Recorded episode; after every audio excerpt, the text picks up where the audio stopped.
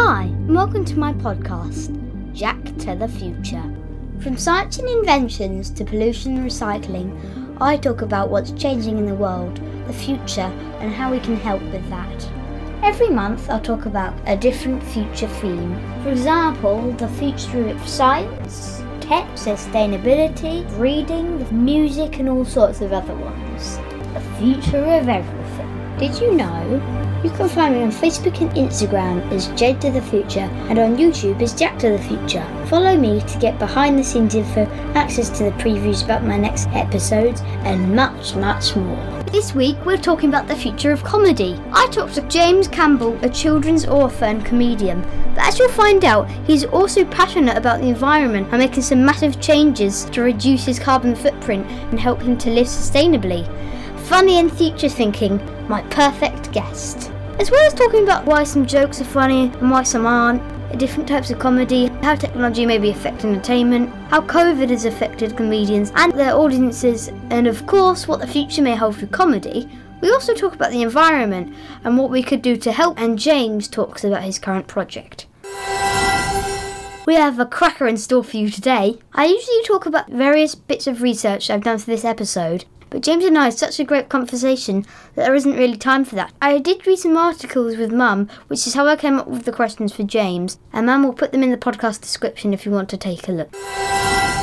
Now, before I start this week's episode, I have some podcast pals whose specialism is all things funny, so I thought I would mention them as I highly recommend you check them out. It's called the Whoopee Chicken Podcast Show. Yes, you heard me right. It's suitable for children and adults with lots of fun, music, science, and jokes, and even better than that, it's a dad and his daughter that run it. How great is that? Here they are telling their favourite joke, and to fill you in all about themselves, This is a message from the future. Hey, this is Athena and Daddy from the Whoopee Chicken Podcast Show, and we're on Jack to the Future. Hey, da, da, Hey, da, da. Daddy. Yeah, what is it, Athena? I can see into the future. You can see into the future. Wait a second. When did that start? Next Tuesday. Next Tuesday. Haha. Hey, now what? Hey, Daddy. Yeah, what is it, Athena? Check us out on the Whoopee Chicken Podcast Show at whoopeechicken.com. It's the Whoopee Chicken Podcast. Whoopee Chicken Podcast. Whoopee Chicken Podcast Show. Alright, yeah. I like it. Thanks, guys. Mum will put a link in the description to the Whoopee Chicken podcast website. Comedy has been around as far back as the 5th century BC. Really, really long time ago. In the ancient Egyptian times, comedy was a very important part of life and culture. There was also a lot of gore, so at least it cheered them up. There were people who performed stand up comedy for money in front of Pharaoh Ptolemy. Apparently, the king laughed so hard he nearly died. Yeah, yeah, that's, that's crazy. He laughed so hard he nearly died. Wow. With it being so old, I think people always want to be entertained, but what people find funny will change depending on what's around at the time. Maybe stuff like popular TV programs, music, stuff like that. To find it funny, you have to be familiar with that topic and have some sort of connection to it. For example, I'm not that keen on football, so I'm probably unlikely to find jokes about football that funny because I might not actually understand it. I think it might be the harder to actually make people laugh in the future because there's so much entertainment that we can access at the click of a button. So we may actually run out of funny things to watch or listen to. Maybe. But just doing it manually and making jokes and things might disappear. What do you think the future of comedy will be? I'd like to welcome my special guest today, James Campbell.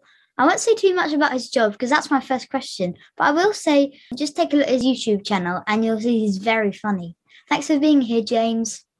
Oh, thank you for having me, Jack. It's a privilege. Can you tell my listeners what your job is? Yeah, well, I've got lots of jobs, really. It all sort of wraps into one, but I'll tell you. So, I'm a writer and I'm an author. I don't know what the difference is between a writer and an author, but I'm both. Who cares? But I'm also a storyteller and a comedian, but not a chameleon. People do get confused sometimes. I don't change color, No. and uh, I write plays, and I'm a lollipop lady. Those, those, those are my basic, uh, basic. Sorry, I don't mean to be sexist or anything. Yeah. Why are you called a lollipop lady if you're a man? Well, uh, I think these days you can be whatever you like. And also, they were only advertising for lollipop ladies, and it's the same outfit, it's just different underwear. It's fine. Hmm. Do you have a lollipop lady at your school, Jack? We used to, um, but Mm. I hear this all the time because one of the parts of my job, Jack, is I travel around primary schools. And I've noticed lots of things have changed, lots of things have stayed the same. What stayed the same? Pencils, they're the same. Nobody's changed pencils in 27 years. Recorders, they're exactly the same. They're terrible. Do you play the recorder, Jack? Uh, no, because it's No, good. Well done. Keep it that way. It sounds awful. Um, and uh, what else is the same? Sitting on your bottom. That's exactly the same as it was when I was little. I had to sit on my bottom as well. Very strange thing to say that, sitting on your bottom, isn't it? Because you can't sit on anything else. I mean, I'm sitting on a chair, but I'm still on my bottom. So I thought maybe she meant sit on your bottom. So I tried sitting on somebody else's bottom, and then that that did not go well. That was that was a bad week. Uh, but anyway, so what what has changed, however, is lollipop ladies. There used to be millions of them, and um, and now there are hardly any. So I think they're like an endangered species. Apparently, because I get the figures sent to me every month, because I'm a member of the Royal Society for the Prevention of Cruelty to Lollipop Ladies. Apparently now there are more snow leopards in the Himalayas than there are lollipop ladies in Britain. Isn't that terrible? Imagine if that was actually true. So you used to have a lollipop lady. What happened to your lollipop lady, Jack? Uh, endangered species now. Hmm. So did they replace her with anything? Is there now like a pedestrian crossing, like beep beep beep beep beep beep beep, or a zebra crossing, or a speed bump, or anything They're like that? basically just- instead? Traffic lights. Ah, okay, yeah, they put the traffic lights in. Yeah, yeah. Often lollipop ladies get replaced with speed bumps, which is quite fun because the legends, the lollipop legends, which is the name of a book I can't be bothered to write. They say that when a lollipop lady dies, she gets buried under a speed bump, and that way she can still slow the traffic down and protect the children even from beyond the grave. That's job commitment, isn't it? Yeah. They also say that at certain times of the year, like full moons and Halloween, in the middle of the night, around midnight, the speed bumps open up and the lollipop ladies rise again and walk the land like luminous zombies. I don't know, just making it up. You should definitely write that book. I a good book. Yeah, I've never actually been a proper lollipop lady, but I would like to be. I think it looks a great job. Yeah. Mm. What does stand-up comedy mean? Do you get sitting and lying down comedy too? Yeah, you do. And jumping on one leg comedy, are very important. Yeah, I don't know why stand up comedy is called stand up comedy, even though it's one of the things I do. I'm not an expert. But yeah, I think it's along the lines of you're just standing up doing it. I don't think it's about how you stand, because obviously some people sit down and do it. When I was your age, Jack, one of my favorite comedians was Dave Allen. I'm sure you'll find him on YouTube. You might want to check the age rating first I haven't heard of him. I'll take a look. most of his shows he was sitting down in a chair telling stories so was that sit down comedy like in the 1980s there was comedians like alexei sayle and ben elton who started doing this new different kind of comedy where they weren't doing stuff that have been written for them because lots of the stuff on the telly has writers but these people like no this is my stuff that i've made up and i'm going to do it live on a stage and going to be me just standing up with a microphone. And the great thing about that sort of comedy, they called it alternative comedy at the time. Now, alternative comedy, I suppose, has become mainstream comedy. But at the time, the great and still the great thing about comedy is if something happens in the news, whether it be politics or climate change or anything at all. The newspapers, they can write about it and it will go in tomorrow's newspaper, and that's fine.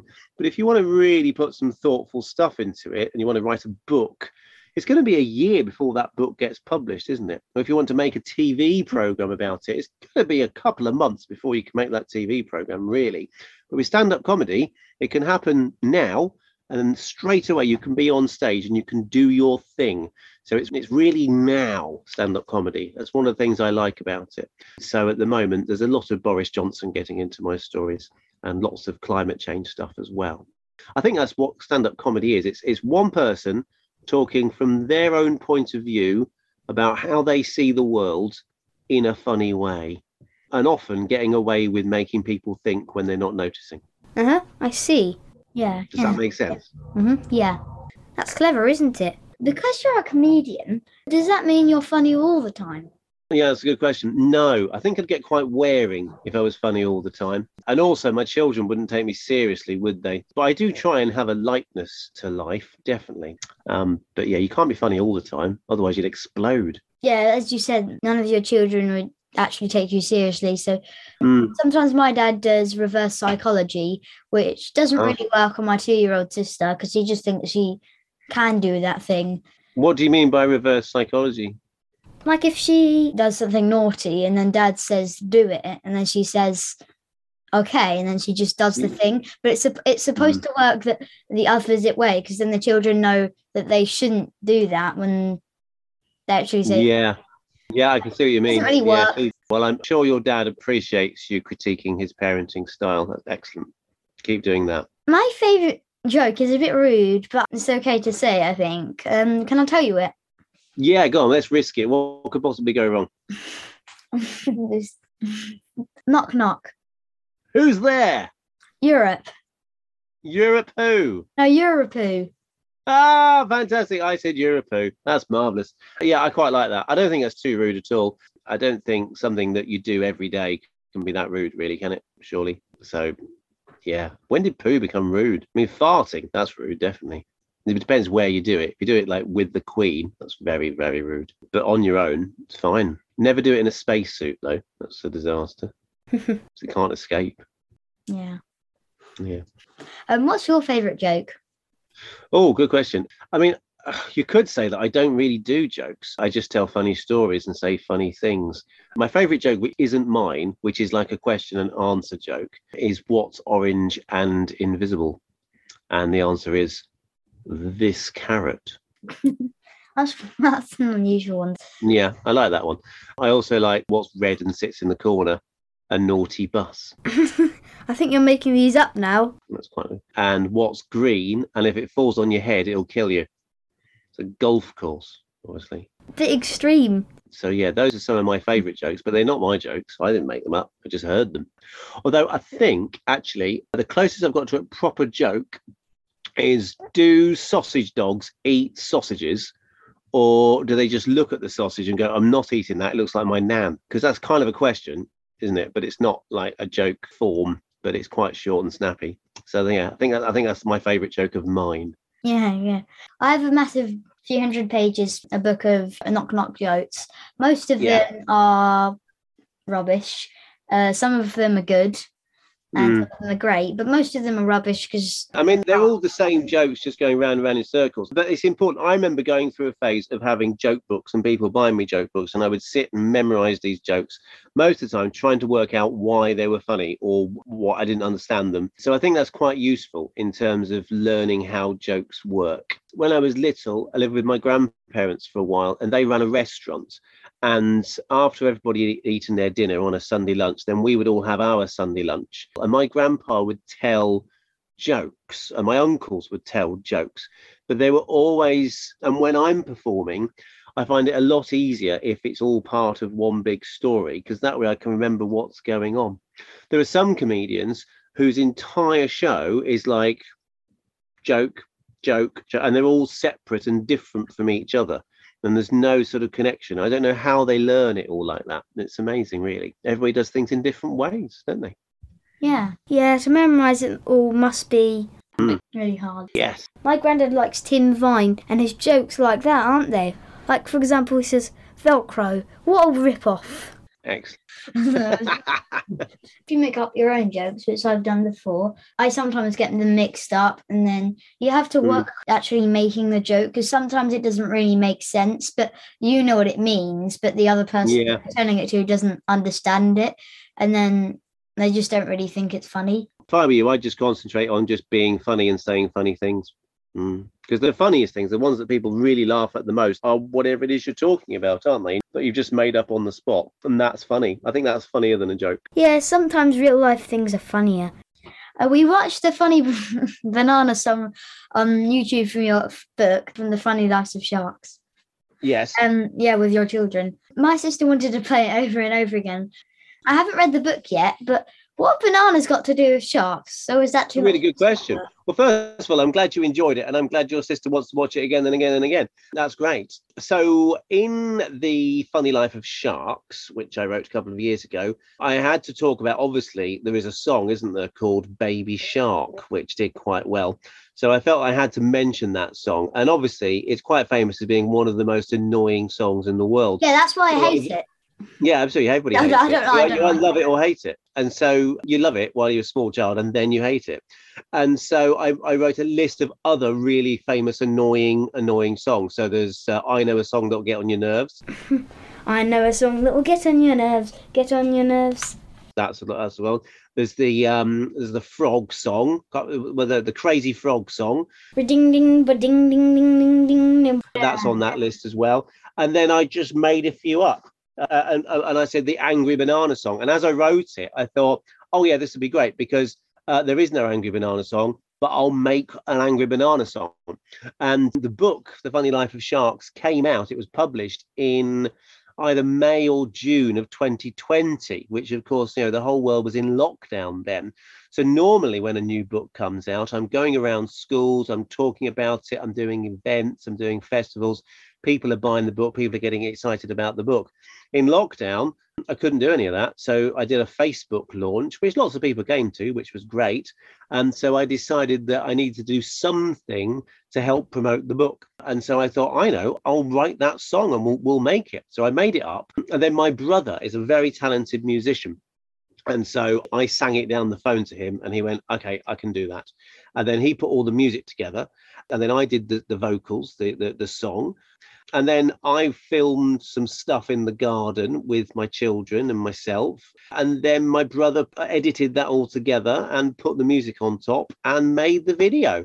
And I love it. I, I, really like the Angry Banana song. I haven't watched it for ages. Actually, I should probably have a, have another look, and maybe we should make some more songs too. I think you should do more songs. They're funny and catchy. I'll put the link to the Angry Banana song video and a link to where you can buy James's book in the podcast description. But that's the story behind that. And that's what bananas have got to do with sharks. Nothing. But there are lots of bananas in my book. So, The Funny Life of Teachers, for example, talks about always having an emergency banana on you. You should always have an emergency banana. Whenever I visit schools, I always carry an emergency banana. There's lots of emergencies that a banana can help you with. The main one is you're hungry and you want a banana. That's mainly what I use them for. But you can also use them as makeshift telephones. And if you're being chased by a baddie, then you can open the banana, eat the banana, throw the skin behind you, and hopefully the baddie will slip on the banana skin.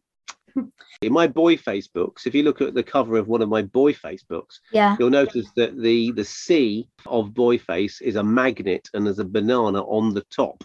And then if you very slowly and carefully turn the book upside down, you'll notice that the banana doesn't fall off, which demonstrates that it is a magnetic banana. I know you're joking, but seriously, I've definitely seen something on YouTube. I think it's something to do with all the fibers inside the banana, but if you put banana on the magnet, um, it sticks. But then that's probably not real either. I tried to do it with other fruit before. I've got a magnet put the fruit on it. It didn't really work. And then Hmm. I tried with a banana, and for a second, it just hung on top of the magnet.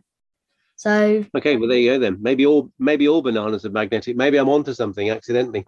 Yeah, thanks for the input. It's good. I'll put the link in the description. See what you think, listeners. How many books have you actually written so far? It's a great question. Okay, so there's four Boyface book. There's a book I wrote years ago, which was rubbish, so we don't talk about it. That's five. Then there's The Funny Life of Pets, The Funny Life of Teachers, that's seven. Funny Life of Sharks, eight.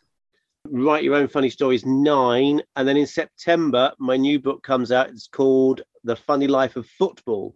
I've written that, that's done, so that's 10. So 10 is the answer to your question. Does that sound a lot, or does that sound like I'm not really trying? Um, in the middle, I'd say. In the middle there thanks for helping yeah. I mean if you if you interview somebody like i don't know michael morpurgo he'd be like oh yes i've i've written uh, 150000 books so blah, blah blah blah blah but he's really annoying so um you know it's fine. Yeah. Um. have i written more books than jk rowling? How many has she written? How many harry potter books are there? Uh, seven. mm, I think then- it'll be like eight, eight films, but there were seven books. There you go. So I've written more books than J.K. Rowling then. So that's that's that sorted. Uh, Before she got famous, she used to insist on parking her van outside my house. It was really annoying. Couldn't get any sunlight. She was doing it deliberately just to annoy me. Ugh. Cressida Cowell, she used to park in my parking space just to wind me up. They're all at it. But Michael Morpurgo, he's the worst. Sometimes he comes round to my house in the middle of the night, like three o'clock in the morning, stands in the back garden, throws stones at the bedroom window. My other half, she like like jabs me in the ribs and goes, James, there's somebody in the garden. I'm like, who? What? And I open up the curtain. There's Michael Morpurgo standing there in the moonlight in his red trousers and nothing else, ginger chest hair glinting away. And I'm like, what do you want, Michael? What's your problem? And he goes, oh, I've written more books than you. I've written blah, blah, blah, blah, blah. And then he just melts away into the shrubbery from where he came. It's terrifying. I don't really know what to say to that, to be honest. It's such a mad story. It might actually be true. I think 10 is a great amount of books, very impressive. I could buy my teacher The Secret Life of Teachers book. Sometimes some of the books, they're a bit inappropriate, sort of funny, but not actually. Yeah, that, Mm, Just some of the time they might get might get told off for, do, for putting such a silly thing. Mm, Yeah, you're absolutely on the money there, Jack. Uh, it says at the beginning of The Funny Life of Teachers do not let teachers read this book. Okay, definitely not then. In fact, if you see a teacher with my book, then get it off them immediately. The best thing to do is to distract them by saying something like, oh, look, biscuits. And then while they're looking for the biscuits, rugby tackle them, wrestle them to the ground, get the book off of them, and then just leg it. Run as fast as you can, find a shed, bury the book under the shed, fill the shed with TNT, and then explode the shed. It's the only rational thing to do. So, yeah, don't get it for your teacher. It's a terrible idea. Yeah. I find that when we tell each other jokes at school, nobody really properly laughs. They just kind of fake laugh. Do you think that because of technology and on-demand entertainment, like YouTube and Netflix, that children and adults are harder to entertain nowadays? Uh, it's a good question. There's a lot in that question. Okay, so first of all, you're telling jokes at school and you don't think people are laughing properly. Uh, it's probably because you're telling jokes. Because, like we talked about earlier, jokes generally aren't very funny, are they? What's funny is being on the spot and coming up with something funny. Yeah, that's what I Um, do most of the time to my friends, and they do laugh then. But I know your podcast is all about the future, isn't it? Maybe the future of comedy is the death of jokes. Maybe jokes need to stop. What do you think? yeah, probably. Mhm. Yeah, just be confined to Christmas crackers. And apart from that, you're not allowed to tell them. Hmm, it could work. But your other question was Are children more difficult to entertain because of things like Netflix and YouTube and all the rest of it? I don't find children more difficult to entertain. I think children are more grateful for proper entertainment live on stage because obviously you know films and youtube and all the rest of it are great and computer games are you know very entertaining but i don't think they've got as much depth to them when you're in a room with loads of other people all laughing at the same thing there's something really important that happens i'm not sure what that important thing is but if you think about well why do people laugh okay because i don't think other animals laugh maybe monkeys laugh Hyenas. yeah, I don't think, and it sounds like you're absolutely right. It sounds like a laugh, but I don't think they're actually going, "Oh my goodness, that's funny." I think it's just that their their call sounds like a bit like a laugh. Yeah, but generally speaking, it's a human thing laughing, and the reason we do laughing is to show each other that we get the joke. We do it to show each other that we're part of the group. So when you're in a theatre or a comedy club or a festival audience or a school and something funny is happening, you all laugh out loud. Whereas if you're sitting on your own with your headphones on and you're the only person watching a funny YouTube video, you don't tend to laugh out loud because there's nobody else around to see you laughing. So you don't really bother. So I think the two things are different. And I think going to the theatre, going seeing live stuff with other people is a really important thing to do. So I think people will always want to do that. And obviously, when you go out to the theatre and you go out and see live stuff, you're not only doing something really, really good for you, you're doing something important. And you're saying, I'm not just going to sit here and watch these Netflix films that you're pumping into my brain. I'm going to go out there and I'm going to watch stuff that makes me think as well as laugh. I think that's why comedy is important. Yeah, yeah. I know that wasn't your question, but that was my answer. Hmm Um, I definitely agree. That's why it's important because, as you said, sometimes things on the screen aren't as funny as actually real life. Mm. like- And the great thing about live stuff is it can and often does go wrong. If you're watching a film, and I watch films as well, I'm not having a go at films. If you're watching a film, it doesn't go wrong, does it? Because they've polished it and polished it and polished it. There are no mistakes in a Netflix movie. There are no mistakes in a Disney film, right? But if you're watching live stuff, things can go wrong. People can forget their words, props can break, and comedians can get lost, and people can can heckle. I can be doing a show and I can ask somebody on the front row a question, and they can come up with something I've never heard before, and suddenly the show is different because of what the person on the front row said, and it changes, and then everybody knows I'm making it up as I'm going along, and that is quite dangerous because you don't know what I'm going to say next, and then you start thinking, does he know what he's doing? Is he in control? What's going on here? And that excitement, I think, makes it all even funnier. yeah, yeah. I think that's how it works anyway. Yeah, yeah, I know what you mean. I've heard in radio sometimes they do make mistakes because it's live, Mm. but then they turn it into something funny and then Yes. they just make a joke about it. So, And that's usually funnier, isn't Yeah. it? That's usually funnier than what they were trying to do. So, yes. Hmm. When I first started going around schools, I was only like 21 when I started. And I was in a school once and I'd finished. I'd, I had an hour of stories and stuff. I did my hour and I was just finishing off. And one of the teachers stood up and she said, uh, I, I'm really sorry, James, but we thought you were going to do two hours this afternoon. And I was like, oh, okay. I didn't know that. But I'd done all of my prepared stuff. And so I, I just made it up for the second hour. I just made things up. And the second hour was better than the first hour.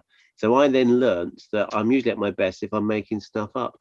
I still do loads of things that I've prepared and done before. And often I do things that I've done before, but I pretend that I'm making it up as I go along. So yeah, it's it's an exciting art form. I have done comedy for grown-ups, but I much prefer doing it for children. yeah, so basically you're just doing it spontaneously. You sort of, yes. When I am, that's when it's my best, I think. Yeah. Mm. Yeah, I think that definitely does work because, yeah, people just laugh quite a lot more. When I'm actually saying some of the questions, let's say, and there's this sort of different sort of flow when I don't know what I'm saying, and I'm just say make it up on the spot, and then hmm. Oh yeah, it's important to prepare. I think it's important to have a plan, and your questions are really good, and the way that you talk and deliver your questions is really good. But your follow-up questions, which you're making up as you're going along, those tend to be even more interesting. oh, thank you. Mm. Obviously, with COVID and lockdowns, theatres have been shut, so stand-up comedians like you haven't been able to perform in person. Do you think virtual comedy is the same? Well, I've seen lots of sort of grown-up comedians do comedy clubs online, and if you can't do anything else, then why not? But it's not the same as being in the same room as people. Uh, like I said earlier, it's this is sort of animal thing of people showing each other that they get the joke. I don't think you get that on the computer. I did a, an online TV show called The Accidental Show, which was basically like a live chat show for the kids, and that was on Zoom. And the great thing about that was one, I wouldn't have thought of doing it if it wasn't for lockdown. And two, I think if I wrote to CBBC and said, could I do a live comedy show in which I interview loads of children's authors and illustrators and stuff, and we don't really have a plan and we just go along by accident and see what happens, they would say, no, no, we're not doing that, James. Uh, but the great thing about the internet and Zoom is I was able to just make it happen anyway. I just phoned up some of my friends and said, can we do this? And people went, yes, let's do that. So I had lots of fun with that. The great thing about that is I could have guests on the show who are in different parts of the country and different parts of the world. So it does mean that you can bring people together without them actually leaving their house, but it's not as good as being in the same room. Mm, yeah, kind of the opposite for me because on on the screen right now, I get more relaxed and sort of with it. But when we actually meet that person in person, I sometimes are quite a lot more nervous or shy if I'm actually there. Yeah. So on the one side, it gives you a not something to hide behind, but there's a separation there, so you can be more relaxed because you know that you're not in the same room as me. But maybe it also means that you're not as involved. By the way, what you just said there is not on your list of questions, and that's the most interesting thing I've heard you say. It's wonderful. Thank you. Mm. um, I think also people who are non-neurotypical. I've got lots of friends who are autistic. My oldest son is autistic, and I've got friends with ADHD as well. And a lot of them say that they would rather be doing this than be in a an actual meeting with people. This is easier to cope with if your brain's a little bit different from the typical Yeah. brain. So that's interesting as well, isn't it? Yeah. Mm. I hear that you drive an electric car and so you're already thinking about the future. What do you think is the future of funny, say in 10 years' time? Oh, that's a great question. I, yeah, I do have an electric car. And also, I know that having an electric car isn't the answer because my car still costs lots and lots of water to make and is full of plastic and all the rest of it. And I know that, you know, rubber coming off the tires, microplastics, and every time I brake, brake dust goes into the atmosphere. So having an electric car isn't doesn't mean I can do what I like. But I am also living off grid. So all of my electricity comes from solar or wind. All of my heat comes from wood, which comes from a- an apple orchard down the road. So it's all stuff that was coming off anyway. I do worry about the planet and what's going to happen. So I think in 10 years' time, I don't know whether people will be worried about comedy clubs. Hopefully, I mean, hopefully, going to a comedy club or a theatre or a festival will be the sort of thing you do after a good day of doing sustainable things. You know, I think we all need to be out there planting trees and, and clearing beaches and learning how to fit solar panels and, and things like that. So we all need to be doing these these things. Yeah. I don't see a lot of movement in anybody doing that yet. Just a few eccentric people like me. Over the last year, I just thought I'll, I'll just experiment, just see well how little, how little do you actually need to live? And it turns out that you don't really need, need a lot. I've just taken over stewardship is the word I'm looking for because I don't own it and I don't want to own it. But I've just taken over. I'm looking after a three acre field, which at the moment is three acres of thistles and the person that owned it didn't know what to do with it. And so I'm going to slowly turn it into a kind of a food forest where you've got apple trees and fruit bushes and, and everything's edible. So I think everyone needs to be doing more things like that. And I'm happy to be at the edge of things. And most people would go, I couldn't live like that, or I couldn't do that. Well, that's very impressive. I think it's a good idea. I've got I, I built a compost toilet. I've used one of those at forest school, yeah. So all of my waste goes back into the system, back into compost. Nothing leaves, is the theory. But yeah, I'm still working on it though. I'm definitely not perfect.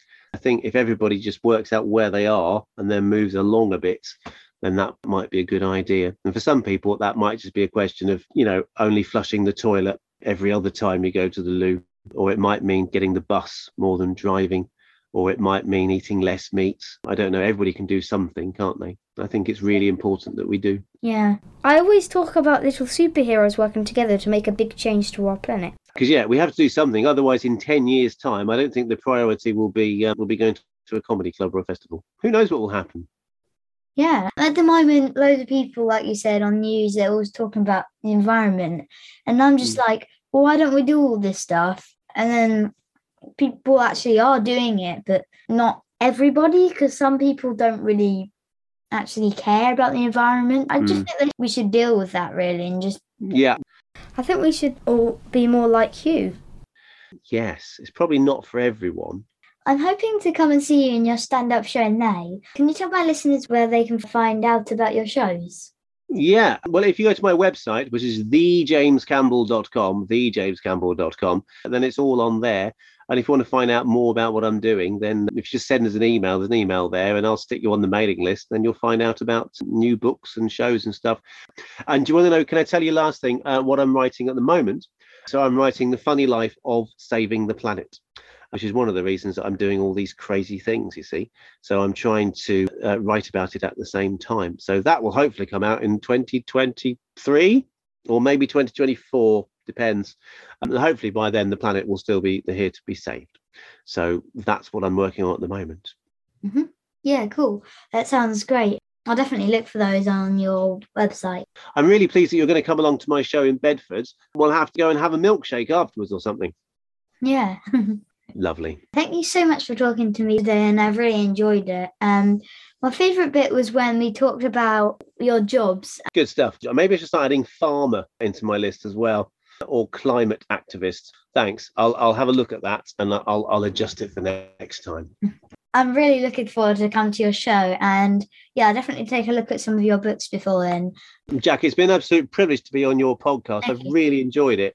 And I think what you're doing is absolutely wonderful. So more power to you. Cool. Thank you. It's really nice to meet you. I'll see you in Bedford. It's not a phrase I've said before. Bye bye bye.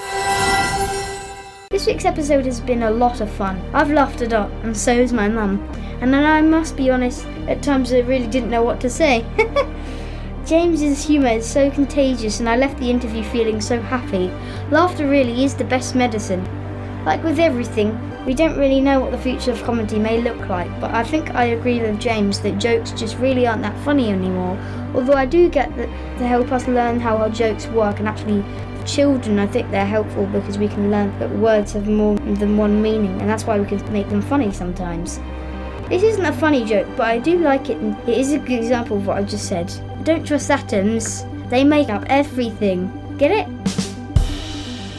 That's all we've got time for today. Thanks for listening. Join me next time for another exciting episode of Jack to the Future.